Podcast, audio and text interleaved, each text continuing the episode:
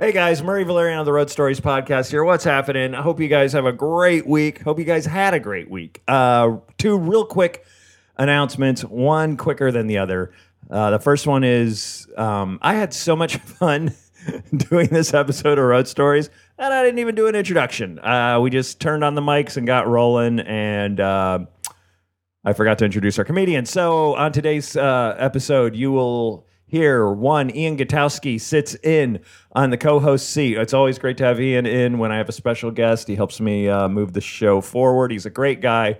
Check out his stuff online if you can. And my special guest today is Adam Ferrara. Adam has been killing it on the scene for a long time. The guy is one of my favorite comedians out of Long Island. I'm so stoked to have him on the show. Been trying to get him on for a, a long time. And, of course, you know Adam from... Uh, Nurse Jackie, and he was on Rescue Me for the longest time, and right now he's just killing it on Top Gear. So uh, really, really funny guy, really funny guy. Check out his stuff, and of course, listen to him today. And the second announcement is, of course, the Los Angeles Podcast Festival coming up in just mere weeks, my friend, mere weeks. Um, as I suspected, or um, maybe that's not the right word, I... I my guest was supposed to be Greg Barrett, and sadly, we all know what, what's going on in Greg's life right now. He he lost his awesome sister, Kristen Barrett. We we rocked the comedy scene. It really did. Everybody loved Kristen, especially me. Um, so uh, due to those circumstances, Greg is not going to be able to uh, be on the podcast at the podcast festival. Um, he sends his his apologies, and, and we will, we're going to schedule him to get it on a regular episode uh, within the next couple of months. So uh, Greg's always welcome on the show. Uh, totally understand. Um, Greg, you obviously you do what you got to do, um, and uh, we're with you. Now, having said that, who could I get to replace one Greg Barrett? Who could fill the shoes of the King Sweater himself? I can only think of one person. Will Anderson. Will Anderson will be the guest on Road Stories at the L A Podcast Festival. I'm super stoked. I love having Will on. I've had Will on before. He's hilarious. Uh, he's so funny. Uh, obviously, check out his uh, podcast and his stuff online. And I might see if I can get a couple other Australian comics to come in and sit in. We'll talk about the road in Australia and the road in America and the differences there and all the fun that goes along with that.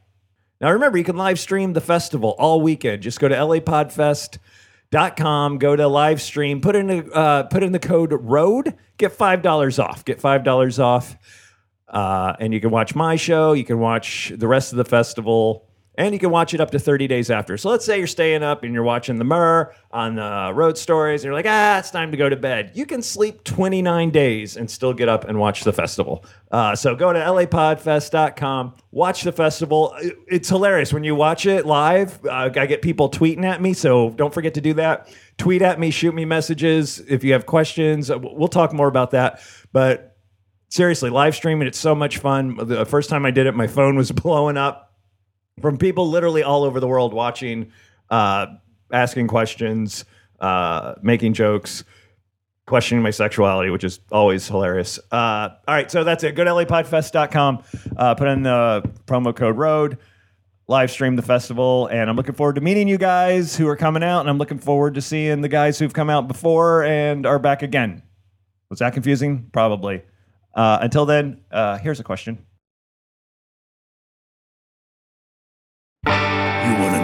Life on the road. It's booze, tacos, angry dwarfs, strippers waving guns, and fees, fights, cancel flights, running with the runs, and blacklists, bounce checks, great, a bachelorette, drunks in the front, making out through your set, and middle acts doing blow more, missing merch, and drive the rental car past another mega church, and juice, keys, vagina, fist, your cell phone is gone. One big Law and Order marathon.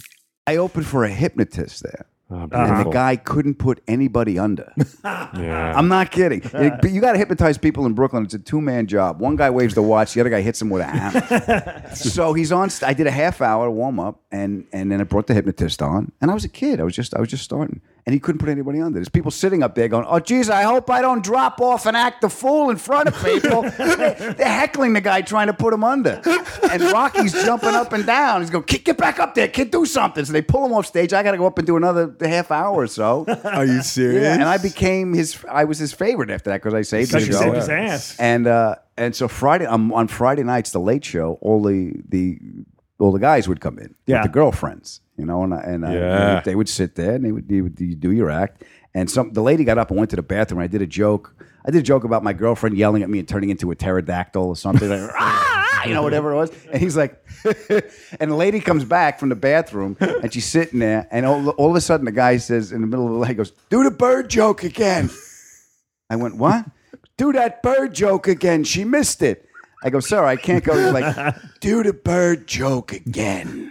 Here's one of my favorites." And I did the joke again. And the guy came over and he shook my hand at the end. And he's going, "You're very funny. You made me laugh. Thank you very much." He shook my hand. And there was a perfectly fold one hundred dollar bill. Yes. Yeah. Like origami. I mean, I don't know how he did it, but it had the one hundred on an angle. It's like he does this every day. He just shook my hand. Fuck the yeah. Frank Sinatra approach. Yeah, tipping. It was yeah. great. And the rule of thumb was if if if if the guys liked you, if the boys liked mm-hmm. you on Friday night, they would come back Saturday night with the wives. Oh. So they bring the girlfriends there on Friday late show, and Saturday come and you don't say anything like "nice to see you again." Right. You don't say shit. Right. You just do your show and you. you, you ah. Would they still laugh as hard as they did the first time? Yeah, they just you know they loved it, or they yeah. just and they got to keep it up too. Yeah, yeah. yeah. That was that Topper's. That was called Topper's Comedy Cabaret. When was that? It was on Cropsey Avenue, uh, uh, right by the. He, he, the announcer was, "Welcome to Topper's Comedy Cabaret, uh, conveniently located right across from Caesar's Bay Bazaar." The big bazaar. The bazaar. I remember. I think it was Exit Five off the Bell Parkway. Wow. It's not there anymore. No, it was, no. It was underneath was... a circle. Uh, gym or something. Early nineties, late eighties? Uh, no, this was early nineties. When did you get started? July thirteenth, nineteen eighty-eight. Wow, wow. I can't. Wednesday remember night, open day. mic, open mic, Eastside Comedy Club, Huntington, Long Island. It's now a Pomodoro restaurant. You started super young. Yeah, I was. Uh, I got out of. I think I was no. I just got out of college, and I told my parents, "Well, we've done one of your things, right? Now I'm going to try one of mine." But I didn't. Um, I, college was fun for a while. Like I was playing your guitar back here. I was, uh-huh. in, a, I was in a band in college, a bar band. Where'd you go? Did you go to Long Island? I went to Marist College in Poughkeepsie. Oh, yeah. Uh, my wife went to Vassar. Oh, okay. She's Vassar. We used to play Vassar. Oh, yeah? And try and sleep with rich girls. Rutgers. Rutgers over here. Rutgers. There no, you go. No, no, no. I'm trying to be part of it. I'm sorry. I lied. You didn't go to Rutgers? I didn't go. Wait, what I just wanted to be. I wanted to be part of everything. And I, I just, no, I just, I'm a high school graduate. Let's go back to uh, Vassar rich women. What happened to my wife's money? Really? she, was, she was a rich girl. Yeah, uh, all the rich girls went to Vassar. I thought all the lesbians went to Vassar. Well, no, the gay that guys. Too. All right. We have a lot to go through in therapy, my wife and I. Boy, yeah. She's not rich or a lesbian. Not rich or a lesbian. uh, so there's an open mic in Poughkeepsie. There is? There was an open mic in no, Poughkeepsie? No, no, no. I, I, can't, I would oh, come right. home. Here's what happened. I went to college, and I was in a band, and, you know, you have those friends. When you first year of college, you drink too much, mm-hmm. and you're away from home. And uh, and it was, uh, for me, it's like you make these friends, like, oh, I'm going to have these friends forever. And then you sober up your second year. You realize, where did this weight come from? Yeah. He's a drunk. He owes me money. What the fuck? So I would go home. I would go home every weekend and work. I was working in a, at a fence company. I was digging holes and putting, mm. uh, you know, putting up fences. And because I, I always worked. I always had a job. And I was like, yeah, I don't need to get drunk every friggin' weekend. Right. And I have no money. So I would, it was a two and a half hour drive from Poughkeepsie to Long Island, where I was from. So I would drive home and do two days of work uh, and then drive up on, on Monday morning to make my afternoon class Monday afternoon that I never went to. I always left to go there, but I would get to go, I'm tired. I just fucking drove two hours. Yeah, I'd yeah. go to sleep, miss the class. Um, so that's what I did every weekend. I went home um, and I would always see the comedy club. Mm-hmm. And I was like, yeah, I got it. It's, you know, I, I saw Pryor when I was a kid. I oh, went, wow. I went to, not live, I saw him... Uh, Went to, uh, uh, well, you know those parties you go to with your, your mom and dad where you get the warning in the car where your mother turns around like, now your father does business with these people. Don't behave like an animal. yeah, yeah, yeah. So we go in there and they're all watching Richard Pryor at a Santa Monica concert mm-hmm. where Patti LaBelle opened for him. So the adults go in the next room to get the coffee I rewind the tape, I put it on, and it just blew my head off. It just, I didn't think I wanted to be a comic, uh-huh. but I was just profoundly moved. I remember saying, there's no one in the room, and I just remember saying, look what this man can do. Yeah. They didn't even introduce him. He walked out and grabbed the mic and just started riffing.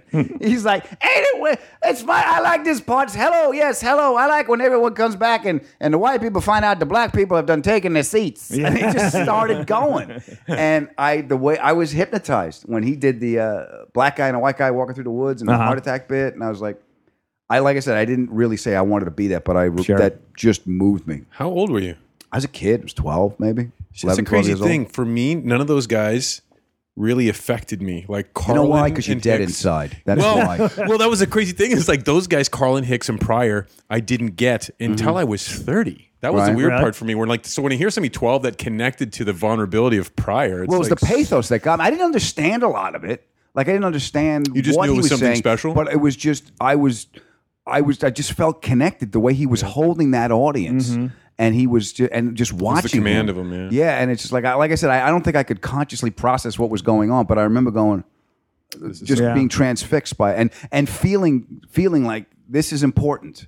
I didn't know why or what it was, but I just had an awareness like this is important. Well, you know how you said you, you, that drive where your you, your dad turns around or your mom turns around and says, this is people your dad works with? That mm-hmm. was every morning on the way to church for me because my dad was a preacher. Really? So I didn't get... Kenneth's father was a preacher. Yeah, oh yeah. yeah. I didn't get... I didn't. I wasn't allowed to watch anything. So oh. I didn't discover that stuff until the nineties when I started looking into doing stand-up and right. stuff. Your so parents still like, with us?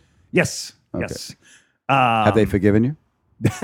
you, not, not when they see the new hour I'm working on. Okay. yeah. Yes. One of my, have, one have of my s- favorite jokes ever written, Murray Valeriano has in his act. Have they I seen you love. Uh, they have. They have. It's funny you should mention that. Uh, I got a letter, an email from my old, basically my old Sunday school teacher not too long ago mm-hmm. who found an old clip of me. Do I used to do this bit about... And when I wrote it, I thought it was amazing. And now I, it's I, it's old, and I think hmm, maybe I wasn't the first person to do that. But I used to do a bit about uh, being that my dad was a preacher. If I was gay, I'd date a black man just to make sure the heart attack killed him. You right. know? And that's up online, and I can't get rid I can't get rid of it or anything. And it's a good joke. And, and the woman wrote me. She's like, "Hey, Murray, how are you? I haven't talked to this woman in twenty years. How are you? I just want to say, oh." I oh no, I'm gonna do I'm I'm gonna read it on another podcast. So I was gonna I what? printed it out right behind you, but I gotta do it for another podcast. I gotta save it. Oh. Anyway, I just got here. Like, I am thinking I'm special. You were dead you, wrong, Adam. you, you you are Adam Ferrara, who uh, I don't even think I introduced. Yes, did I, did we even did we even did bring up? Did we bring up your name? I was that, so. In, I don't think so. We just started. People, talking. No, I think by the by the cadence of his voice. Yes, you should know this is Adam Ferrara. So anyway, so I didn't get into shame I, on you. I didn't you get into. all that Hicks and all that stuff till the nineties, man. And then I was just... Like, then it's like mind-blowing. Ravenous, man. He was... Once you Hicks, get into it, you're just like, yeah, and what are these guys all... You watch these guys work. And yeah. Just, I, I worked with Hicks. I was a kid. Really? Yeah. I was oh, a God. kid. I, I, host, I was hosting at Governor's Comedy Club on Long Island. That might be Hicks the only club still left, right? No, I apologize. I left the door open because it was hot today and there's flies in here. Yeah. I like flies. Okay, go ahead. Okay. All right, well, like, um, that one you can have mine. It's pissing me off. I don't mind. um, I, yeah, well, I was I was hosting the show at Governor's and Hicks was there. And I did a joke uh, in the middle because you would do you would do ten, fifteen up front. Then the middle guy does twenty. You do five because people would get up and go to the bathroom. So that's when we would do it five in the middle. And then you bring up the headliner. So Hicks is there. And I did a joke. I forget what joke it was, but he gave me a tagline. He watched me. Oh, work, wow. And he gave me a tagline. It was, I remember something about a dolphin. I forget what it was, but he gave me a tagline for the joke. Uh, and I'm like, holy shit, not only did Bill Hicks watch my, mm-hmm. my set, but he, he thought it was funny and, and tagged it for me. Wow. And then I was I was smoking cigarettes then, so we were outside, we were having a cigarette, and you know, I was picking his brain like all the other comics. Cut to, I'm out in L A, uh, M T V Half Hour Comedy Hour is shooting out here. Uh, and it was on, for some reason, it was on the lot. So I was outside having a cigarette. Um, and Hicks not only came up and remembered me, remembered the joke. He went, oh, wow. Hey, Adam, how are you, man? You still doing that bit? Is the tagline working for you? And I'm like, this out. is like two years later. And I was like, how cool is that? Yeah. You know? That was great. And just uh, just to be acknowledged by him. Sure. Um, how did he do that weekend?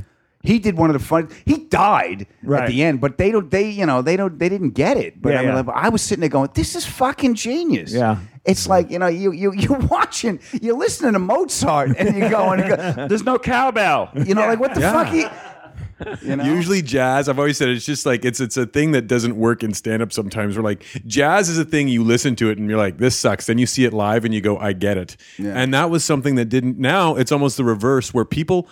Like, um, I drive Uber. The amount of young people that get into my cab mm-hmm. and always go to Bill Hicks as one of their favorites blows my mind. Oh, really? His videos out now mm-hmm. are like moving people. Mm-hmm. It's it's he, incredible. Well, they always were. When he, like the yeah. bomb, when he said, like, we got a bomb, like a smart bomb that could just direct to a house. Why can't we just put food in people's Fucking bananas? Mouths? Sure, the bananas you know, in that. And when, uh, when when he was called to testify for watching porn, Mister Hicks, were you of something? And, and he did that. And Manny at the at the show world, I'm, they subpoena me. They subpoena me. I mean, just just watching him work is just it's a masterclass. Uh, when I, I used to, may I used to or watch may him. not, I may or may not have been at a Patriot missile site last mm-hmm. month when I was on my tour of the Middle East, and I may or may not had done Bill Hicks's bit about what's this one do? Yeah, yeah. With the missiles. yeah. The military may or may not have not liked it. yeah. Well, but then it. some of them may or may not really like Stop it. Stop touching the yes. buttons. Hey, is that the guy that married the black man just to kill his father? Well, it's that crazy thing, too. Like I, whenever I write with people, I always go, like, they go, well, you can attack the crowd and blah, blah, blah. Like, even like Carlin said, you know, make it about we, not you. And I'm like, you know who didn't give a flying shit? Yeah. Was Bill Hicks. Yeah. He's like, you're wrong, and let me tell you why. Yeah. Yeah. And that's what made him the force yeah, I he would was. See him, I, I remember I saw him stand up New York when I uh, was the club in the city, because I'm a Long Island comic. I started on Long Island, and I didn't go into the city until I was ready. Because really? You could just stay and work in Long Island, get well, enough work? Well, this was, yeah, in eighty-eight. You know why I worked oh, as much heavy, as I did? Right? I had a car. Oh yeah, that's why I had a car, and I had, and my father instilled responsibility. Uh. So I was always on time. The car was full of gas, and it was clean. Right. So I knew well that I could drive the headliners in New York, because I, w- I was working for a guy named John Schuler when I first started. He used to book Connecticut, all these Schuler. shitty rooms in Connecticut. They were bars, they were yeah. one nighters. But it was when all the bar owners found out that comedy was cheap to produce, so they would they paid you right out of the register. Yeah, yeah. So all the the New York comics that would work this the bar rooms didn't have cars. So I would pick them up, and I was on time, and uh, and then I would drop them off. But I wouldn't. We'd meet at the Improv when the Improv used to be on forty-fourth. Mm-hmm. So I'd pick them up at the Improv, and I'd drive them home, and I go, hey, you know, thank you. Where do you live? I've got a car. I'll drive. Yeah, yeah. And I would drop them at their door, so they would call up and go, yeah, I, I want to work with Adam, because I took him home, yeah. and I had the stage time, and I learned. I kept my mouth shut, and I learned, and yeah, I would yeah. watch these really good comics just fucking die because you're not working. It's not. They would we we'd call them Tonight Show comics. They were mm-hmm. suit and tie comics. Yeah. They would set up punchline segue, set up punchline segue. You can't do that at a fucking bar. Oh, you yeah, can't no. do that. And even on Long Island, you got. I'm very animated, and there's voices, and I'm using the whole stage. It's like mm. it's like Lion Tamer with a whipping chair. You know, I'm going to get your attention, and I'm going to keep it. Yeah. You know, and then the check spot comes out, and um, there's that famous story of the, and I don't, I forget who the comic was. The story's been told so many times about uh, shooting stars in Yonkers. I don't think I know it. You know the story about the I might tonight, know the story. I don't know. The, I, I forget who the comic was who uh-huh. did it, but the way I heard the story is there's a guy on stage, Late Show Friday, shooting stars in Yonkers. Right. Right? And he's he's on stage and he's dying. And he's looking at the crowd. He finally goes like this. He's like, you know, I don't care if you guys laugh. I've done this on T V. I know it's funny. And from the back of the room you hear, he's wounded. Let's get him. Never show weakness. Yeah. Speaking of weakness, have we gotten in any fights lately?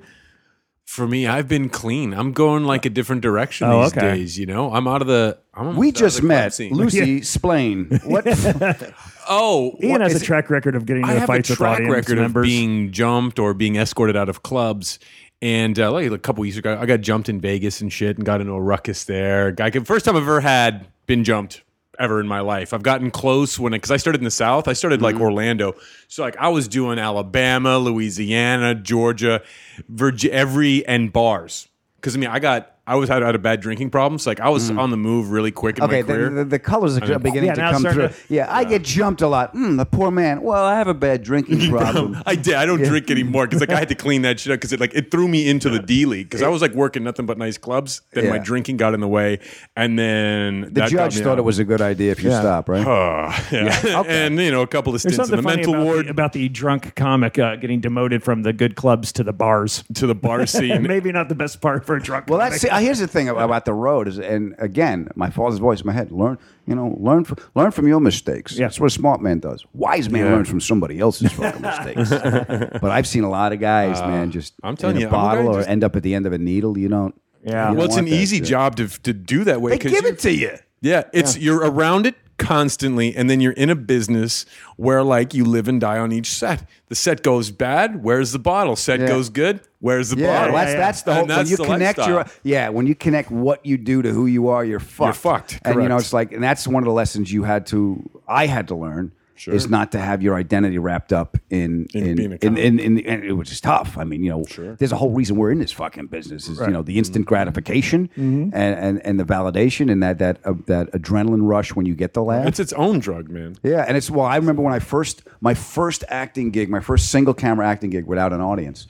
Um, is you're you're it's, it's single camera, and I do this do do the shot, land the joke, and the director goes, "Great, cut, moving on." I'm like, "That's it." Where's, where's the applause? Yeah. Where's the le- Somebody needs to love me now.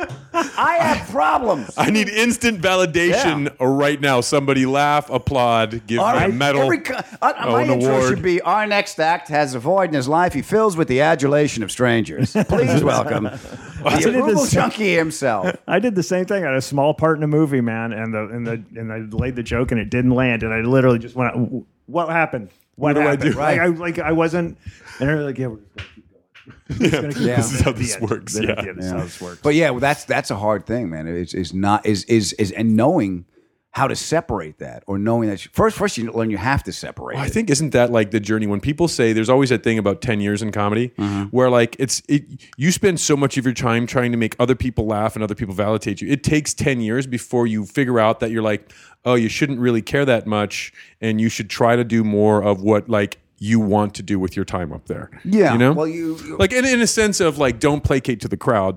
Write the shit that you want to talk about and make it funny and go from there. Because I think yeah, my but first you can write what you want to talk about, but you also got to figure out what you want to say. But that's that. Yeah, that's what I'm saying. It's like it's finding yourself of like, what am I doing up here, and what do I want to what do I want to do with this? Because I've never seen you act. Are you observational or confessional? Uh, I do like, like a lot of stuff. I mean, I did, well, it's, it's like you like drunk. You can't understand. You can't understand. It's like you have seen punchlines. No, like I do. I do more like like uh, I get like social commentary. I talk. A chunk of my act is about talking about my experience with mental illness and my, mm-hmm. my times in mental wards and shit. Oh, so, so you've been on the inside. I've been on the inside a few times, my uh-huh. man. He just got out. That's why I had him. Yeah, just like I need some daylight. It's you cool. know, you can't leave me alone I, now, with, now with my belt. Now, for you, I'm fascinated because I'm fighting this shit every day. You know, you mm-hmm. fight. You know, there's the. I think I haven't figured it out yet. There's there's the creative side. I'm not manic depressive, but there's that. I get panic attacks. Sure. Mm-hmm. Yeah. You know, I was talking about that and trying to deal with that and. um Uh, it's. I don't know if it's inherent to our personalities why we do what we do, mm-hmm. um, because the amount of depression I go through to sure. get to the, the euphoric, you'd think I I should be uh, there be, should be a lot more fucking money because wasn't that the thing? Like uh, I mean, this is just like a rough go. I just that's what I was telling Murray is like my my direction now is like I'm looking at other forms because I've gotten clubs that won't book me now because mm-hmm. like at the end of my act I tell like a story about immortality and about what life should be and it's not funny and it's five minutes and clubs are like I'm trying to sell mozzarella sticks, asshole, get out yeah. of my club. So I understand that. So I'm right. like now I've got to like I just finished and been working on tirelessly um, my uh, like a presentation. A lecture that's I take my stand up and I take my knowledge of what mm. I know of depression and what I've done to like fight it and combat it and overcome right. it and what the causes are and put it into an hour long type yeah. thing for colleges and for other things, you know, to kind of put and one man shows now. Yeah. So I went through the same thing you did and I boiled it down. Here's the thing: first, you read Sun Tzu, The Art of War. Know the terrain. Mm-hmm. Know the fucking terrain. I'm yeah. doing uh, my just know where and what you can get away with. I push the boundaries in clubs now because I wrote my one man show. Uh, it's it's my, my next special, and there's a part about my dad dying, and just you have your your your little your instincts tell you when to push them, when to bring them back. So mm-hmm. I bring them all the way down, and I bring them back. But yeah. don't j- just keep a little bit. It's like chocolate mousse. A little bit is just fine to make your point. Yeah. So, and it also helps you understand. For me, anyway, I don't know about you, uh, but it helps you understand if you can if you can explain it in a sentence, then you know what you're talking about. If it yeah. takes you five fucking minutes to make a point, it the, the idea is still out here. You got to bring it in. You got to bring that. Oh, I yeah. did. I did. Um, and I, I, I found this in my my third special. Uh, it's called Funny as Hell. And my dad got diagnosed with chemo. Uh, he got diagnosed with, with cancer. We cancer. had to go to chemo. So I wrote a joke about chemo. It's on YouTube. The chemo joke. and I bring them way down mm-hmm. about chemo, and then I bring them back up, and I get an applause break at the end, because you have to build that tension into what you're saying, because you, and then you have to give them the release. So don't be, you can take them there. Don't leave them there too long. Your mm-hmm. instincts will tell you how to bring them out. Give them the release, and then it's going to be like a slingshot, and that's that slingshot's going to be the applause break. And I, it's called the chemo bit. And I, after I finish my special, it airs, and I get a call from uh, Professor. Uh, prof, uh, um, I remember his name. He teaches for N Y U, uh, N Y U and Yale, and he asked if he could license license that bit to teach, you know, the comedy writing. Really oh, interesting. Yeah. Yeah. Wow. Oh, cool. We'll put that yeah. chemo bit on the Facebook page. Yeah, I'll get that That's off YouTube. Interesting. Um, yeah. How many I'm specials? I'm blanking on Eddie's last name. It's Professor uh, uh, uh, Eddie. I, I got to remember his name, and I apologize. That's all right. I'll uh, try, if we remember it, we'll say it, and if not, I'll put it up on the Facebook page with the uh, clip. But that's what so, I mean. I tried to make the point because it's what I wanted to say. Because you got to realize if you're taking them to a place they're not going to laugh, you're kind of breaking the social contract of the evening. How many specials have you done? Uh, three. I'm working on my fourth. Oh, really? Awesome. Yeah. I haven't. Special? I haven't done um, uh, a, a, a, an extensive tour. Like I, right now, I have a couple months out on the road. I'm really looking forward to. Oh, it really? Oh, great. Well, I've been working. I've been, you know, I've been. I went from Rescue Me. Uh, when Rescue Me ended, I got another gig um, called Top Gear, and so sure. it was that the end of the end of Rescue Me was the beginning of Top Gear. So I rolled right into that. Nice. And then, and then, while I was doing Top Gear, I was doing Nurse Jackie. So mm-hmm. those three things coincided. Where how long's Top Gear's been on forever? How long's yeah? It we did keep going six too, right? seasons. Wow, that's great. Um, and Rescue Me was four, and, and Jackie was two. So mm-hmm. I haven't been on the road uh, as as a full blown comic for a while. So, so I, are you looking forward to getting back to it? I am. It's when you get away from it and you come back to it. It's. Uh, It's it it, it it you come at it with new energy, and you come yeah. at it with like when I when I look at stuff now, I'm like, oh fuck, you know, like, you'll do the morning news and they'll find a clip, and I'm like, oh, I remember that joke, that was, right. you know, oh okay, that's, but you come back with it because you've grown as you know as a person. Right? Mm-hmm. The, the nice thing was I'm I'm still want to talk about the things I talk about, mm-hmm. so it's like it's it's um that's nice, but you, there's a there's fresh eyes and new energy. What uh where are you headed off to? Uh, where am I going? Where are we now? What's the Wait, this is California. Oh, we're in California. California. Uh, I'm going back to uh, uh, New York. Uh, New York. I got uh, Jersey. I'm at uh, the Stress Factory. Oh, I got Stress I, I got Factory. I'm at Vinny's joint. Uh, oh, how is Vinny? Uncle Vinny's. Great. Uh, Vinny. Oh, Vinny Brand. I'm oh, Vinny Brand. Vinny Brand. Oh, uh, so Stress I'm doing Factory. That Stress Factory. I'm doing. Uh, I got a Vegas date. I, my my tour schedule is up. All right, I know we'll get I got. To that. I'm doing a performing arts center in Pennsylvania. Uh, I'm doing a casino in Saratoga. So, you know, it's like like I was talking about, know the environment. Yeah. Like I want to do work on my special, and it, it does have emotional changes to mm-hmm. it. it. It does tell a story. There's a narrative in it. I'm not doing that late show Friday in Jersey. What are you fucking crazy? I'm not I'm not risking that. Look, we're doing forty-five minutes, and I'm just going to stay on top of you. Keep dancing. Don't give him time to breathe. Keep dancing. Uh, do you know what happened? Do you have the story on what happened to uh, Rascals in Orange? The brothers? Yeah. Uh, I know they licensed out those Rascals Comedy Hour in the eighties with my mullet. You know, that pissed me off. um, Dude, everybody no, had a know. mullet. I, I, just, I just assumed they went out of business. Oh, I, I thought I heard they went out for the, questionable bookkeeping. I'm stunned. That's all I was looking out for. Of, out of, out Wait, of Jersey? Don't worry about the accounting. If it don't add up, that's why we do it in pencil. That's all I was looking for. so, uh, how, so how many clubs were there out in... Uh, When Long I Island started, you were going. When yeah. I started on Long Island, um, there was Eastside Comedy Club. Uh-huh. There was Chuckles in Mineola. Oh, uh, near Honda of Mineola. Near Honda of Mineola. There was the Governor's, which is still there. The Brokerage, which is still there, and this there was a place out way yeah. out east called Ronkonkoma Comedy Club. Uh, wow. That was where in Lake Ronkonkoma. Oh, rank my, and then uh, they had the bars we used to do. We used to do, uh, you know, Cinnamons, and it was called Top of the Town. You could uh-huh. go and do a and do a bar set at, at you know eleven o'clock. My, Chris Frang- my buddy Chris Frangiola is from Lake Ronkonkoma. You know Lake Ronkonkoma, comic Ronkonkoma. Ronkonkoma. I can never say that. It was it was the Ronkonkoma Comedy Club, and they spelled it all with K's. I'm like. The K K K, you fucking idiots! You didn't see this. We think that. Well, with the comedy rule of threes and yeah. K's are funny, the K K K should be hilarious. Yeah, yeah. It makes sense. It makes good sense. What kind of shady? Uh, what kind of shady uh, characters? Uh, uh, a bunch. Of, you, come uh, on, back then, them. I know. Back I grew up in Jersey. There was a bunch of them. Um, you, you'd hear stuff like at all these clubs, like, "Hey, you're funny. Stick around. We're not going to pay the band." You know, um, but there was one guy packing out this, this story about a, you're packing out the cigarette machine. Mm-mm. Comic goes to get paid.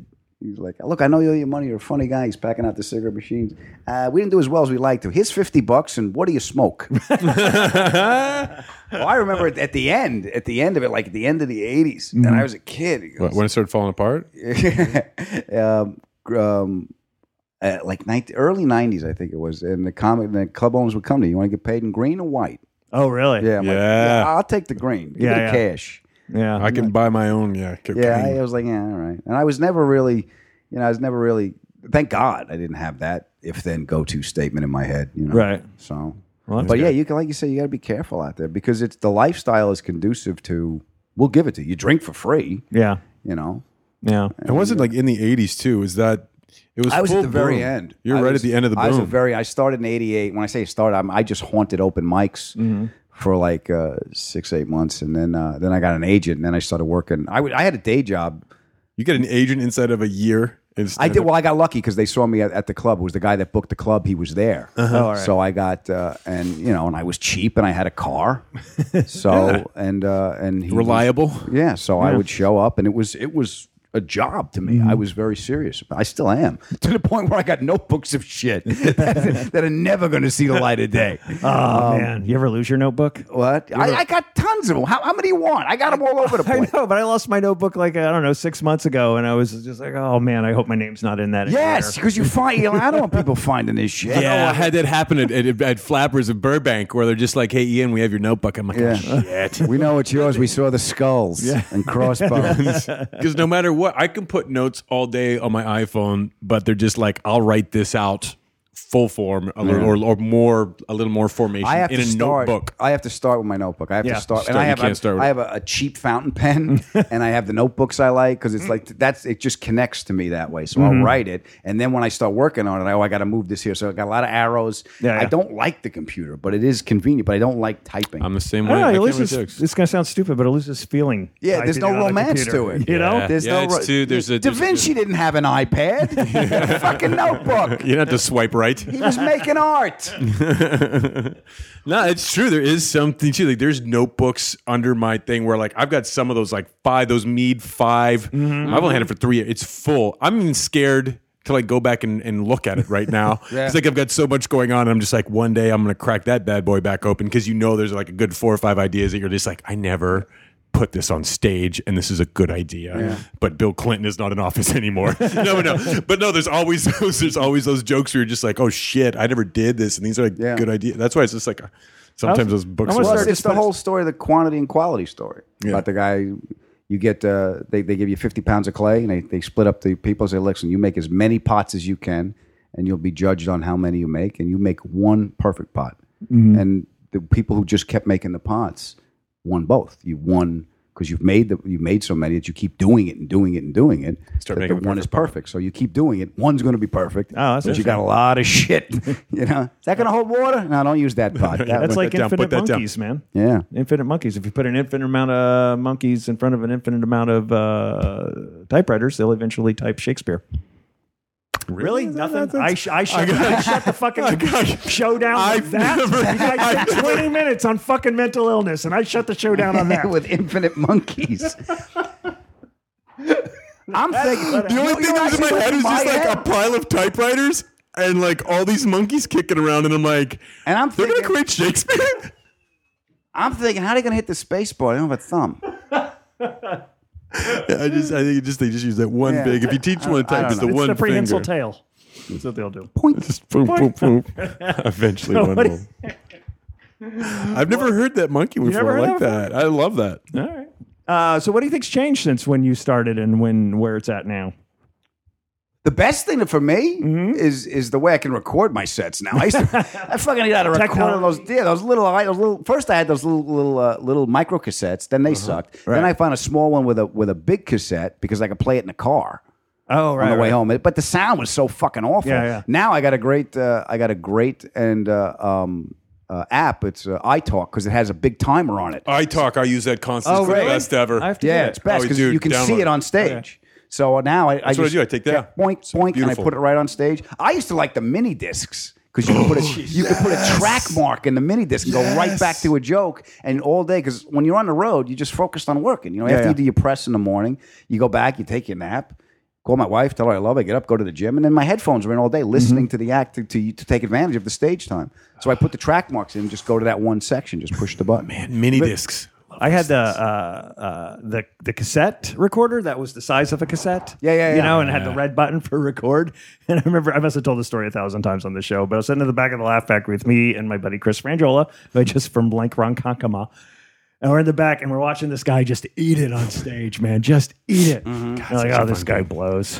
This guy's never, I can't believe they're even letting him on. He's never going to last. This guy sucks. You want to get out of here? Yeah, let's go. Don't forget your recorder. That's not mine. Oh, shit. It's the yeah, rewind, rewind, record. That's funny. Is there not something beautiful going to like open mics and watching them suck? Like, I find that there's something so like that connects me back to that the open mic days when you go to like certain shows and there's like new people or something and they're like sweating and they're all yeah, over the place yeah. and nervous, where there's something like really like a nice about energy. Seeing that. It's yeah, like, they're nervous and like they're sweating and they're I having a hard time. I just want to go to them and go, relax. I just yeah. really want to just I said, look, relax. There's this guy's like last week and he was pacing around and he goes, I'm like, what's up, man? He goes, it's my first time. I'm like, here's the important thing. This doesn't matter. Yeah, that's yeah. all you got to remember going up. This doesn't matter whether those people like you or don't. They'll forget about it tomorrow. Yeah. So just go up and fucking do the shit you did and just really try to like enjoy the moment yeah. because yeah. that's all you really can do in this. Because this is like, if you keep with this, you're just gonna have thousands of these moments. Well, that that's that's because to, you. I, I think I mean, going back to what we were saying before, the, our value is connected in how well we do. You know, yeah. your mm-hmm. actual fucking identity is connected on how well you do. Yeah. Remember when you were when you were first starting out and you have a shitty set. I mean, you just can't. I was a mess, and and you oh, and yeah. you got to get back on stage it's immediately. Like getting, it's like getting hit with a pitch. Yeah. If anybody played ball, the next time you get up to that that plate, the only thing you're thinking of is, I hope I don't get hit with a fucking ball. Yeah. That's what's in your head, and that's what I think comedy is like. When you have that bad show, you're like, you've got to get back up. Even when you're having a bad set, you'll go longer because you're like, oh no, I'm not leaving with this. Yeah, yeah, yeah. yeah I've not- seen pros, long-standing guys. I'll put the name out later that went far and beyond their headline set. And they caught a little bit. I'm like, okay, get off stage. You've been yeah, doing this for thirty-four years. Yeah. And he's like, no, no, no. I'm not there yet. And kept going and going and going. Yeah. And I was like blown away. Because this guy like I really like and really respect, yeah. you know? And I'm just like, dude, come on. You got yeah, to pull the going. emergency you brake, keep man. You got to going to shake it off. You know, yeah. it's like it's uh, uh, the trick is not to get get caught in that trap. Well, that's the thing. With, get caught but you don't loop. learn that for a while, you know? Yeah. yeah. Yeah, that is a tough thing to like learn. I'm, and I would have to drive home after because I was driving to these gigs. So I would have to drive home.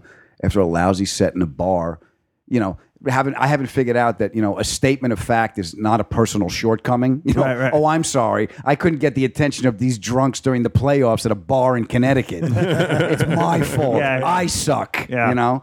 But you don't know that. So I, I'm trying to make the toll taker laugh. Six bucks. Dogs are funny. You know, yeah. just trying to get, shake it off somehow. Oh, God, I was, you know, you talk about football. I was in Daytona Beach at this shit room and they had, it was impossible to see uh, the stage. So they had T Vs and then a big, like big screen behind you, right? The guy was from Mass, right? And the fucking, uh, the Patriots were in the playoffs, right? The game was on.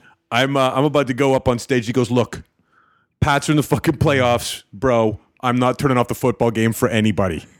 It's like nobody could see. So I had to go up and do stand-up while the football game was being played on every single T V, and people would just like cheer intermittently in a setup because oh. yeah. fucking Pedro Squire, you're just like, really, dude? Really? Why are like, we these, having this show? Yeah, didn't just pay me my money and let me go back to my room. Yeah, yeah. Because yeah. this makes zero sense of yeah. what you're doing. Or at that point, I would have been like, give me half. And I'll yeah, go back. Let's to the call room. This a night. Yeah, let's call it even. You save half. I'll save. I'll take home half. Let's get out of here. I I did a one of the bar gigs I used to did. There was a a, a Papa Shot uh, basketball game. The little yeah, next to fun. The stage, and the guy didn't turn it off. I was and halfway through halfway through my set, I just I put the mics in the stand, and I went up and I started playing defense. And I said, "Fuck it," and I started, like blocking I shots. Blocking shots. Those I never did. I got. I grew up in Jersey, but I moved out here basically my whole adult life. So mm-hmm. I started stand up out here. I, so I never really worked. I did stand up New York and Carolines and all that stuff, but I never really got into the New York mm-hmm. uh, bar scene. I did my bar scene out here in Pacific Northwest. So, but I just got to figure that was just a ten times more intense than a Pacific Northwest bar gig, just from growing up in New Jersey. Yeah. Just from well, knowing yeah, the well, intense it's, it's, people yeah, I grew up with. I mean, and the Long Islanders I knew. Who but got but pissed. you, I am that person, so I know what that's like. You know, yeah. I'm not gonna I'm gonna bring that energy to Pacific Northwest. I go, hey, you guys are damped and, and caffeined up. You right, know, right. You know, you know, I'm just gonna you're gonna be who you are in that environment. So, yeah. But it's definitely definitely more aggressive. Than, yeah.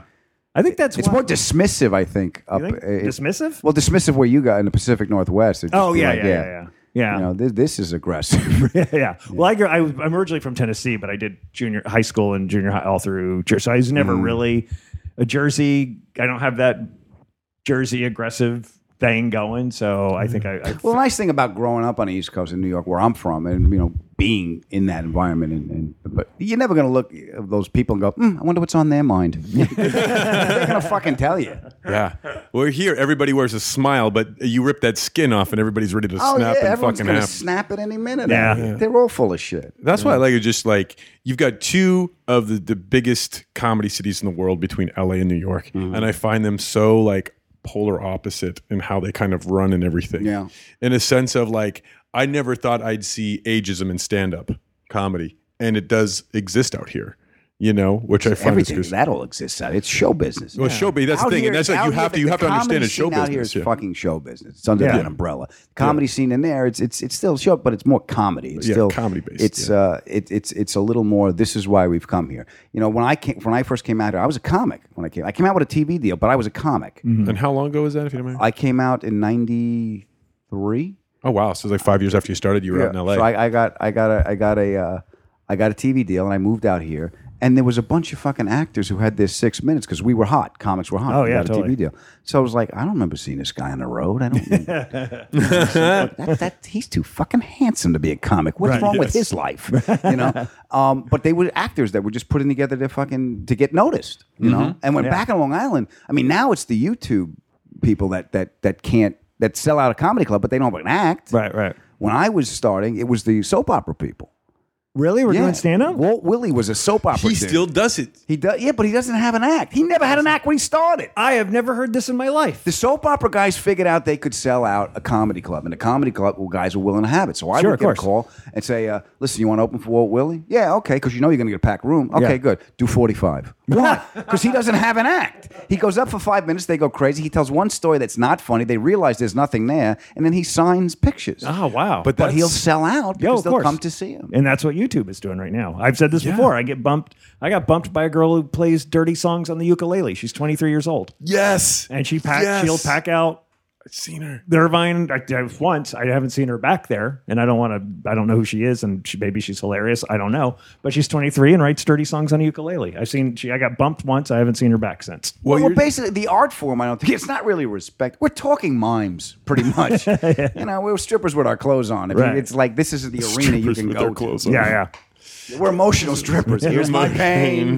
Give me a dollar. You have some of your pain too. Let's do this. Yeah, well, yeah there's always stripper. been that thing of people jumping into the club. Like just like five years ago, you started seeing anybody that came from improv start j- sure, jumping yeah. into the stand-up scene. And I'm like, you guys got to be careful because you're going to sell out.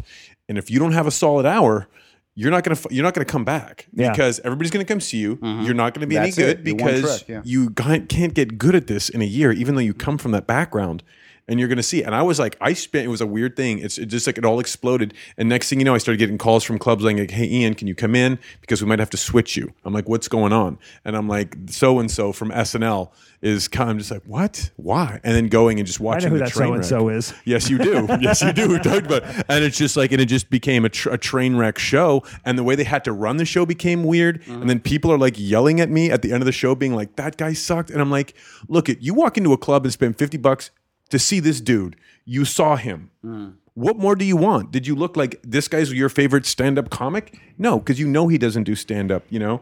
We're a celebrity well, culture. They, they you saw the celebrity. They, they don't know. Congratulations. Yeah, I don't think they know. They, they don't know. It's like when I, when you think so? You think it's basically a hose job? Peep, no, it's no, not no. a hose job. They just know. Oh, okay, he'll be funny. They know yeah. him. They want to go. Like people come to see me. I have people that know me from stand up come and they're, they're hardcore fans, and I love to see them. They still like we've had your special when you had your mullet, your long right. hair, you know. yeah, yeah. And I love that that they they that they're still coming to see me. But I get people that come see me from Top Gear and Nurse Jackie, and they're like, I didn't know you were stand up. I was like, what did you think was going to happen? I was going to do burnouts in the park. parking lot? What did you think?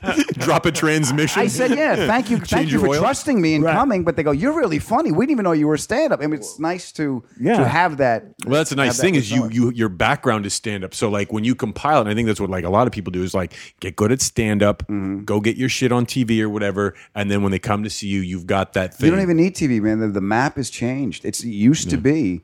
And th- this changed with me, uh, too, because it used to be the older guys uh, would tell me, oh, you do a Tonight Show, you used to get a career. No, I, you know, now I I did a Tonight Show, I did Letterman, and I'm like, okay, it's Monday, get back up on the horse. right, right. The big yeah. break ain't happening. You know? um, Stare at your so phone. It's like you don't even need T V. It's like, you know, you're on T V, people see you. It's so, it's so d- diluted. Our craft is so mm-hmm. diluted because the places we go, is it's primarily a business. So if you can sell that that night out, you will. There's a show there. It says comedy club. There's, there's the you. You infer that it's going to be funny, but it could be an actor. It could be a yeah. YouTube person. It could be, you know, whoever it is. Mm-hmm. But it's like a, the. It's still a business first, so they're going to put asses in the seats. I remember when I first started out, John Mendoza just said, "Eh, put the Tonight Show on your resume. Nobody's going to check." Okay. I remember when I started in like in all these like C rooms, and there'd be like weekend rooms in some shit hotel, and I'd like trying to push for headliner, and they'd be like, "Where's your T V credit?" I'm like, "I need a yeah. T V credit to play this shithole that pays one hundred and fifty dollars." Fucking poster. Yeah, it's yeah. just like put down whatever, put down N B C, just put down a network. That's what I would do. I'd be, I've seen on C B S and Fox. Yeah. Here you go, have fun. Yeah. Like nobody, you know what I mean? Oscar winner. Yeah, I always like when uh, those actors turned comedians. I always like when their intro is, uh, "You've seen him on uh, N C I S Miami." Oh, he must be hilarious. He's got to be good. This guy knows his way around a fake crime no, scene. No offense, I love you, Law and you, Order. Thank you. You might remember him from Das Boot. Yeah, that's a, that's a German, hardcore German submarine operator. But. Yeah. What was your What's your favorite place to play? What area? What What area of this country? Um, I I, I do like the Pacific Northwest. I okay, really, well, I do like that. I, but I, I love New York there. because I, I'm. I was talking before we turned the mics on. Before mm-hmm. I had no intro. Uh, well, I'm sorry. Let me pull my own string, Chatty Cathy doll. But uh, between we talk about uh, L A and New York, I'm a better comic in New York because there's more stage time. Oh, yeah. There's more stage time, and there's more to draw from. Mm-hmm. You know, there's more, there's more inspiration, and there's more energy. It's like you know, you go down, I'll go down to the cellar on a weeknight. You get twenty minutes. Sure, really, twenty minutes on a well, weekend? fifteen. It used to be when I was there, it's fifteen. I'm still. ten, I mean, just but even the weekend spots are cut down. Uh-huh. You know, it's so even if you're working on something, it's not like I'm doing a full forty-five to an hour on the road where I can. Right. Build the hammock spot where like I'll get them on my side, I'll, I'll introduce the idea, and then then I'll play oh, for five heck. minutes before the before mm-hmm. the check spot comes out, and then I got to bring them. You know, you got to bang. So it, it makes the material for me. It makes it work better because it's got to be good quick. Because yeah. I'll get I'll get like a minute or two to warm them up, then steer them where I want them to go. Try the new bit and then get a way out. Yeah, you know, if I'm only doing that in the city, so it, the process becomes quicker. Yeah. So uh, so I feel I always feel like I write more in New York because my, my stuff isn't set up segue punchline. You know, mm. there's act outs in it, and sure. you know it's kind of animated. So the ideas grow. Like I would start. I remember when I was a kid, I'd go into the city and I would start uh, on the Upper West Side. I would park park my car on seventy-second seventy-second and Broadway was stand up New York. Yeah. And I would there. start on the Upper West Side, and I would start there and work my way down to the cellar. But mm-hmm. I would leave the car. Because I'd take a cab because it was quicker because right. I had to park it. So I'd right. leave the car and I would just cab my way down, stop at Caroline's. I would stop at Gotham when mm-hmm. Gotham was on twenty-second uh, and then head my way down to the cellar, go to the Boston Comedy Club in the cellar. And I would have the, I, the framework of a bit by the time I finished it. Oh, wow. Um, that's great. So, cool. so by the time you get four or five spots that way. Oh, okay, great. Well, that's a good thing about New York as opposed to here is I, I said this before. I got a spot at the Ice House one night and a spot at the Melrose Improv. Three years ago, I'm still talking about it. Like it's just yeah. getting more than one spot in town. Yeah, well, that was is, yeah. Is, and understand that those two spots round trip to get from your house to Pasadena to the Melrose and back to your place is a good six, seven. Like it's a day trip. Basically. Yeah, yeah, yeah, totally. Yeah, totally. You know, you're getting home at one, even though you left at five. You know? Right. How many? What's who? Who holds the record in New York for most spots? I don't even know. I mean, I it's Steve Berman. He went up know. there and did a documentary about it. He oh, did? He did? Oh, wow. Yeah, somebody had somebody had done ass. like, I, I mean, it was well over a dozen. Really? Like, yeah, he had done, yeah. and then he went and shot a documentary about going and breaking the record, because I think Byrne started there, if I'm not mistaken. Don't hold me to that, but uh, yeah, so he went and shot a whole documentary about doing, like, I don't know, thirteen, fourteen, fifteen shows. I remember when Jerry was shooting the Comedian movie. He bumped uh-huh. me three times in one week. Really? Bumped me twice at the Cell and then bumped me at the at Gotham. And I, he, I remember he said, Adam, I'm sorry. I said, this fucking movie better be funny. Because right now it's pissing me off. Just bumped you off for the night? No, no, no. Just, yeah, you know, just, he went yeah. up and he would shoot. And, uh, and you know, it was it was cool because I remember the cameras were small. I remember talking to the camera guys. Going, mm-hmm. That's so cool. So they'd come in, set up real quick. He'd go up. Like, wouldn't even set up. The guys walked in and they would hold it. You know, really, it was, just, it was, was still documentaries. Yeah, it was all that stuff. But it was, uh, but yeah, so so when, in answer to your question, it's, it's, uh, it's the city, New York City. I write like a better, um, yeah. a better comic, and it's and I get. I, I admit I get lazy when I'm home because I don't have to. I can just talk to these people because I know that I can talk about Dairy Barn, right. which is a drive-through fucking deli, and sure. making cha- everyone's had that experience, so I can mine that. Sometimes I'll I'll, I'll do a little uh, a little sleight of hand, like I'll get a joke that might fit in there, and I'll put it in the context of Dairy Barn mm-hmm. just to see if I could make that little.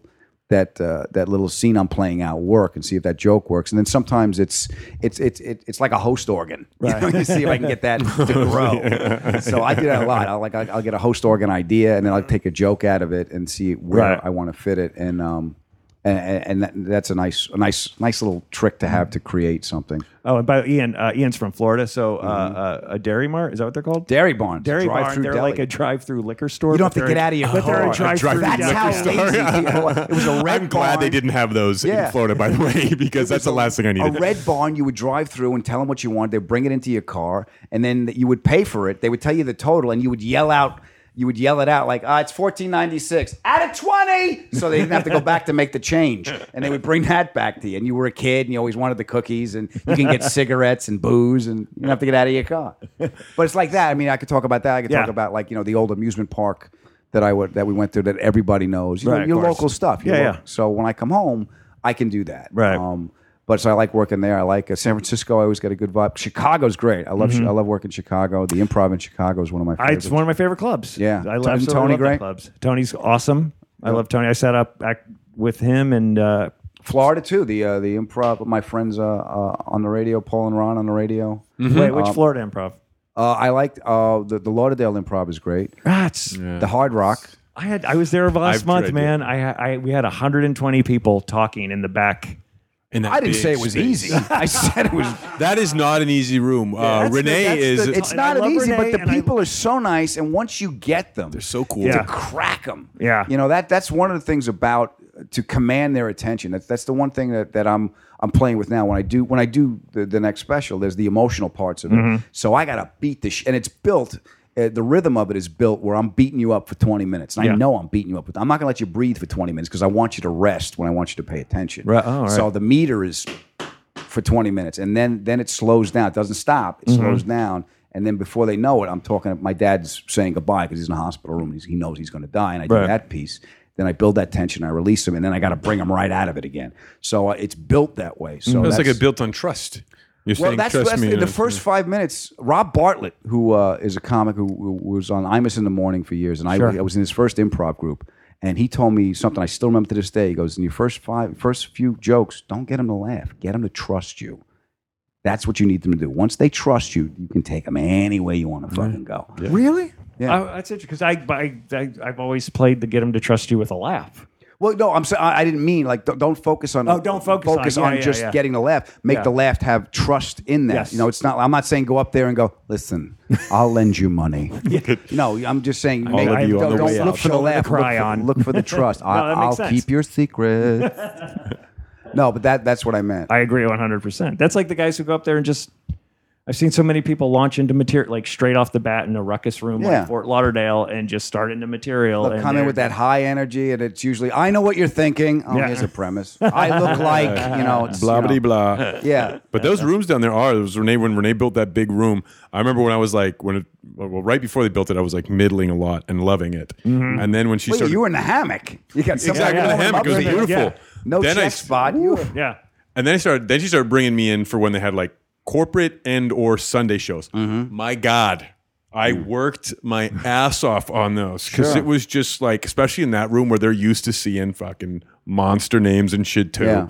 And I'm some schlub in a fucking dress shirt that hardly fits me properly. You know, it's just like you're like, oh, okay, so this room isn't gonna just because it's an improv. Like I'm gonna go up here and just hammer it because they're just gonna hand me the. No, you got to. It's it's a Helium's a good room too in Philly. I love Helium. I like Helium a lot. I love Helium in Philly. They're they're building that brand all over the yeah, country. Yeah. yeah. Hey, did you ever do Miami, the Miami Improv? I did it when it used to be at the at the uh, uh, at the movie theater when it was upstairs. Oh, I don't know that. I did it when it was oh, wow. upstairs. Uh, first time I go to Miami, Elian Gonzalez. So there's my first ten minutes. Right, right. Wow. Second time I go there, they shot Versace. Okay, there's my next ten minutes. Then they asked me if I want to come back. I go, you know, shit always happens when I come see you guys. Yeah. Then they moved it to Coconut Grove, where you come out right, from right. behind yeah, the, yeah. the wall. You come out, you come out through the wall. Yeah. Uh, and that's the last time I did it, but that was years ago. You ever find that's getting fun. trouble down there? Mm, no, I never really did anything. To, I'll tell you when I got I got uh, I got in trouble for doing a joke. Um, I forget where I was. Um, I might have been. Oh, it wasn't Villanova. That was. They got mad at me too. The Catholics get mad at me. Oh, Villanova. Well, a good Italian. I, I played Villanova and they got mad because they put me on stage for some reason. I was on a stage and there was a giant Catholic college. There was a giant right. cross behind the stage. So whoever was opening up at a radio guy, whoever brought me up, brought me. I said, "Thank you so much." I looked at the cross and I just said, "You guys have a huge vampire problem." So a bunch of people in the back get out and walk. Um, I got in trouble. Ian for and it. I really appreciate that joke. Yes. I just, oh, I got in trouble. We're big religion guys. The Joe Paterno joke. The what? I got in trouble for a Joe Paterno joke. Oh, what is that? What is the uh, uh, people thought when they took his statue down, people thought that you know they were an, uh, outraged because mm-hmm. they thought Joe Paterno was a saint. He turned his back on the molestation of children. That doesn't make you a saint. That makes you a pope. Oh. Great joke. There goes the other back row. Yeah. So wait, you said you, before you got on the Catholic thing, you got in trouble where? You said you were going to bring... Uh, I know those jokes got me in trouble. I forget what the fuck I was. But okay. I think, but I, um, I'm trying to think where I was. I, I don't know. I, I'm Look, I'm on, I'm not in fistfights like the guy to my left. I know. Don't bring it up. It gets really touchy about it. I don't. Like, it's, and that's the thing. It's just like I don't want anybody thinking like I'm just some like instigator on stage or anything. I'm not. Here's you know? the thing. Ian...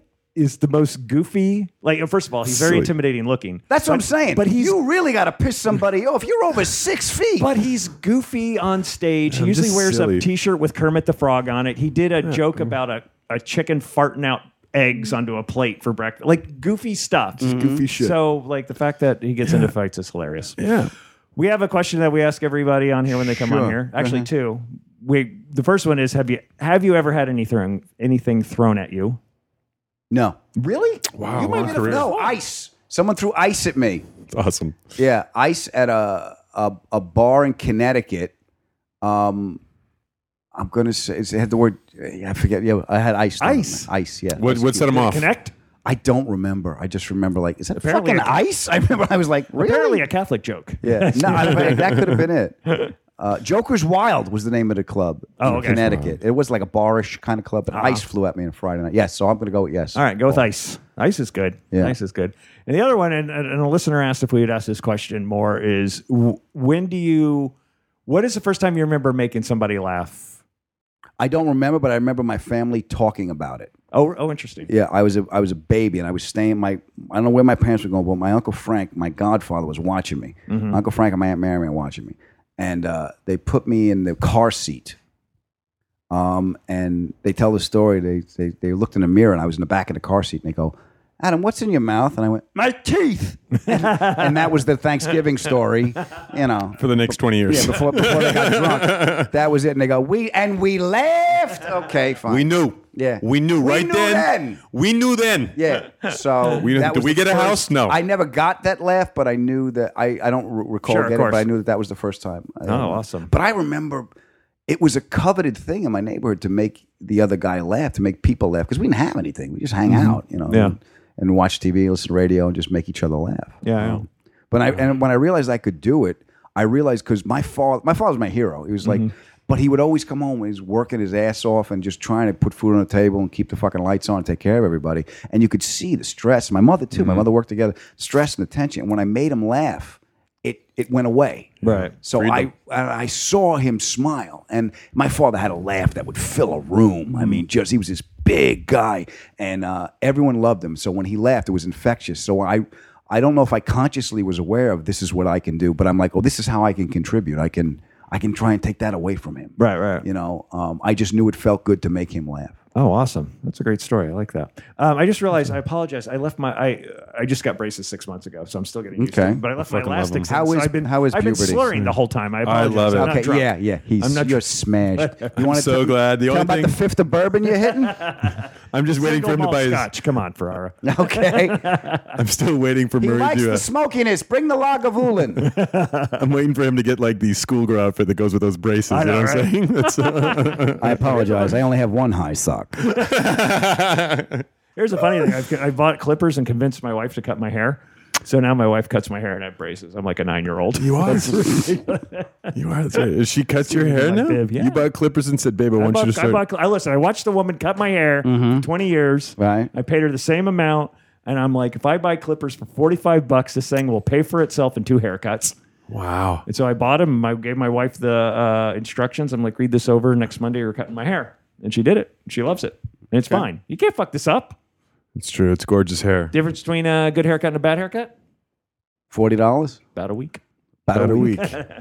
All right. Before we get out of here, off the top of your head, your worst gig ever. Uh, worst gig ever. Opening for...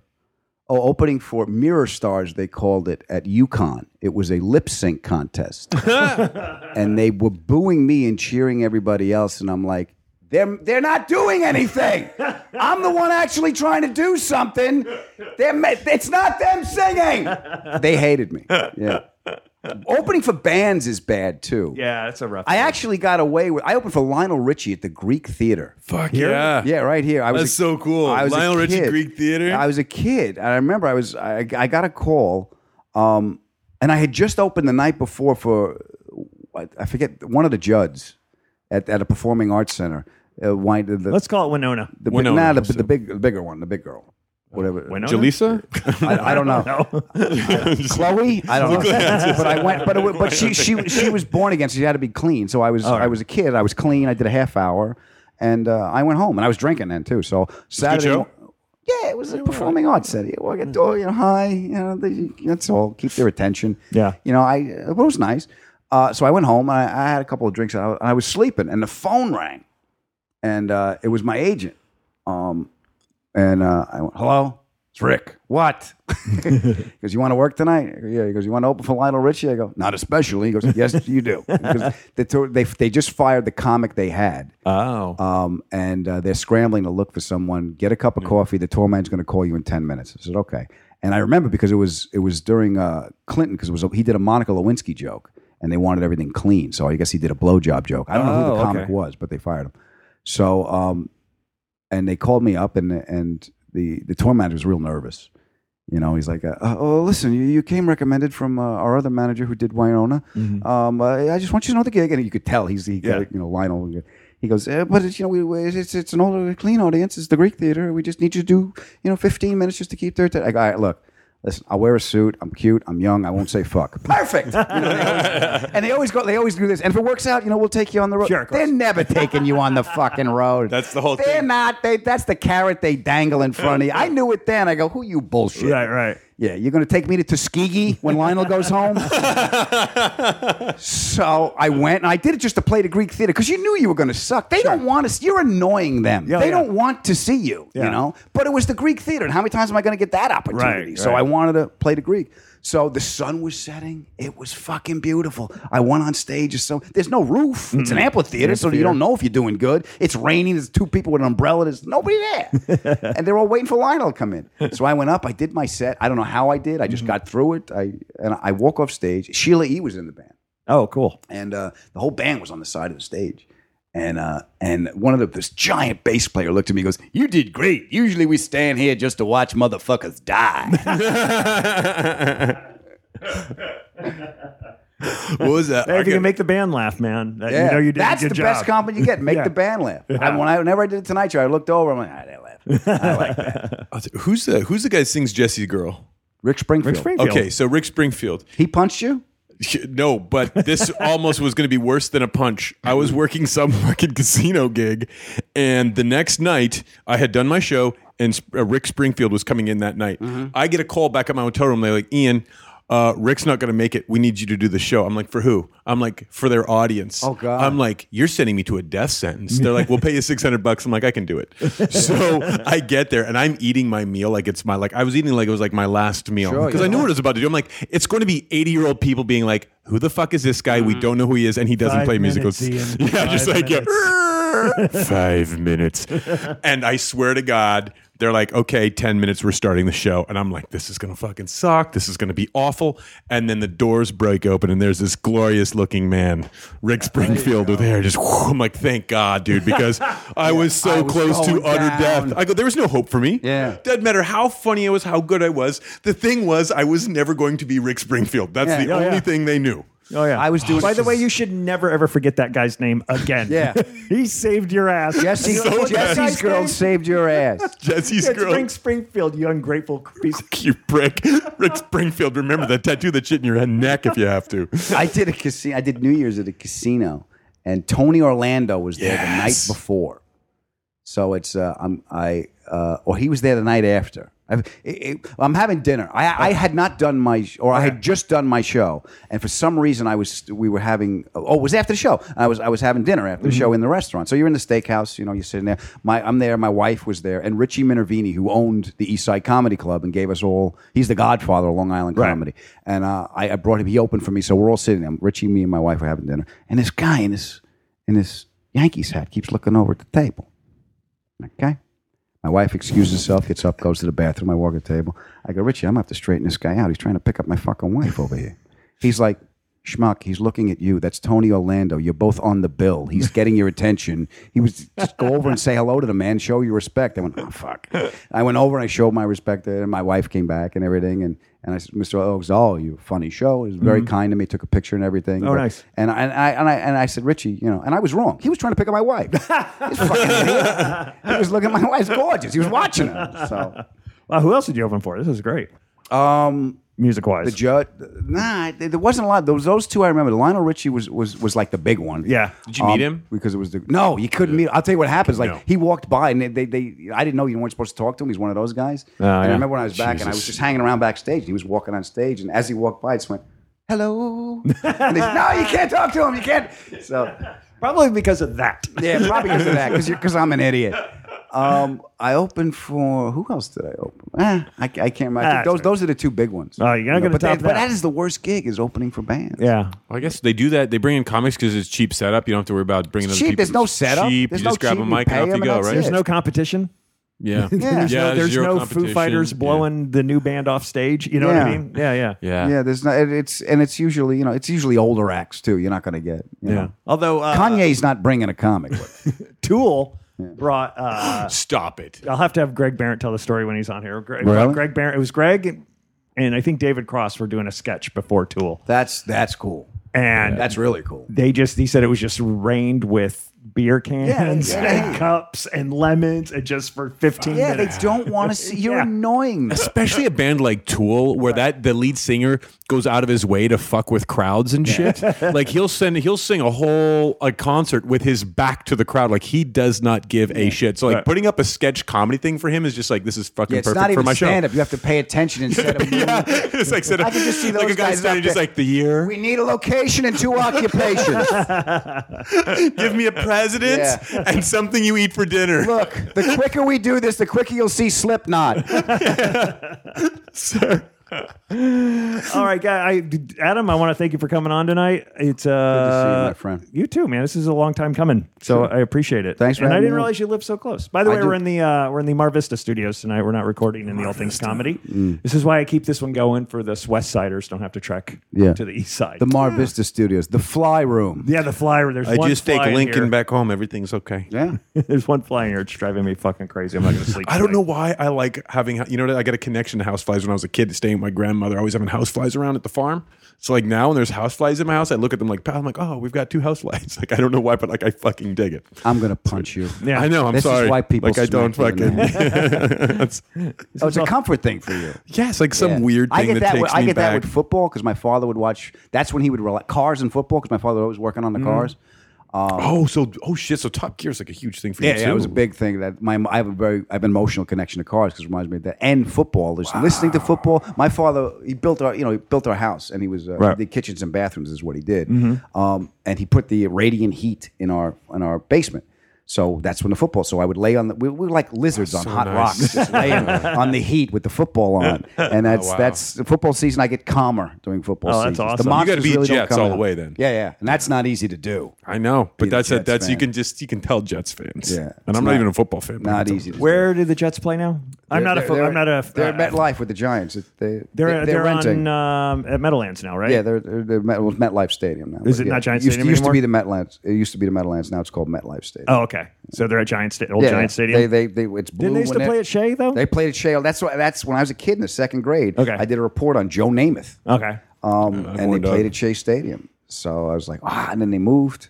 and then uh, Shea Stadium was always like, mm, it's French. I remember going to concerts at Giant Stadium. Well, at Brendan Byrne Arena, which is yeah. across the street from Giant Stadium, and See, all Springsteen. The- he plays for two. He plays for two days. Yeah, and all the all the jocks would just. Fucking throw rocks at us and beer cans and like mm. faggots with your long hair. Go see the Grateful yeah. Dead quiz. Yeah, you know, just beat the crap out of us on the way. I think that's that not those, Elvis. His last name ain't Costello. yeah. I'm pretty sure that those guys still exist, yelling the same shit at fucking other kids oh, that yeah, are totally. going to see. Yeah. Oh, yeah. Go, yeah, they're just going it's to see amazing. Lincoln Park. yeah, they just want to go see. Yeah. yeah. All right, Adam. Uh, where can we find you besides Top Gear? Uh, at Adam Ferrara on Twitter, the Facebook, awesome. all, all the usual places. Come by, say hello. Tour schedule's up there. Come and see me. Excellent. We'll uh, we'll post the uh, uh, the bit. Uh, and it was Professor Eddie Freefeld. I forgive me, Eddie, for forgetting you. And name. We'll try to get Eddie Freefeld's names on there, and we'll put you a link to your to your site also. Uh, uh, first off, Ian, thanks for sitting in the co-host seat. Thank you. Uh, I call you often, and you often say yes, so I appreciate it. I love doing it. You're a good friend, Murray. And Adam, we got to get together and have coffee since you're a neighbor. I'd like sometime. that, my friend. We got to get mm-hmm. the whole. Let me see. We got Jake Johansson's right over there. Oh yeah. Uh, I did Two Drink Minimum when Jake had that show. There was a wow, Two Drink Minimum. I remember that show, remember that? man. He hosted yeah. Two Drink yeah. Minimum? He hosted it, and I remember I did. I did it with Lewis Black. Okay. Because I remember me and me me me and me and Lou were fucking around in the green room. Yeah, I always liked Jake. I, I did. A, I did a shitty fucking movie great comic. With him. You did a shitty. I did. He it was a tra- well, it was a guy who shot a trailer to sell him. It was really he would shoot the trailer to sell the movie. Yeah, yeah. And he was in it. And I played some guy who lived in a basement. He was like the head. I remember. I remember Jake was in it. I don't think I had any scenes with him, but okay. I remember. That's hilarious. Yeah. Yeah. There's a whole like. Crew, you know, and you I know. apologize for saying shitty movie. I, I did a, mo- a oh, movie. Oh no, trailer. It was great. We say shit. I don't know what that means. Who else? We got Havey in Santa Monica. I see Havey. Bobby Collins, right up here. Bobby, about a mile north. Bobby Collins. What, what are you, you cutting your own hair? Look how pretty you look, Murray. I'm going to have to cover up. You know how we uh that's yeah. what he always says. You know how we I'm from New York. You know, you know how we are. So one thing he used to kill me, he'd be like he'd get he'd stand up on stage and his first words would be like, Puerto Ricans, what are you doing, huh? What are you guys doing? And I would just I remember just like, who is this guy and what is he doing? I did, I worked with I worked with Bobby in Vegas last year and oh, no shit. He Everybody knows Bobby Collins in Vegas. Yeah. Like, like dancers, you know, we're co- Bobby, are you in town? You're gonna come, come up after the show. And I all. did a cruise ship. Me, Bob. I was a kid. It was me, Bobby. I'm gonna say Rondell Sheridan um, and Bud Friedman. It was one of those improv cruises uh-huh. where Bud, like, you know, Alex, let's go on a cruise. I'll use the name. Yeah. So, so we all did it. And I remember Bobby did. He might have just moved here or something, but he had a pool, mm-hmm. and there was those giant ropes. You know, giant ropes they used to tie the boats up. Oh, right, right. And he's like, this would look great by my pool. Adam, help me get this in a bag. I'm like, I'm not going to help you fucking steal shit from a port. What's an eight foot in diameter rope? Don't you have any search money left? Buy a fucking rope. All right, great. Adam, thank you so much for coming on tonight. Uh, I will talk to you soon, man. Take Thanks care, a lot. Pal. Hey, uh, come see both of these guys when they come to your town. They're very funny. Thanks hey, for listening, guys. You want to know about life on the road? It's booze, tacos, angry dwarfs, strippers waving guns, and fees, fights, cancel flights, running with the runs, and blacklists, bounce checks, great, a bachelorette, drunks in the front, making out through your set, and middle acts doing blow, more missing merch, and drive the rental car past another mega church, and juice, keys, vagina, fists, your cell phone is gone, one big law and order marathon.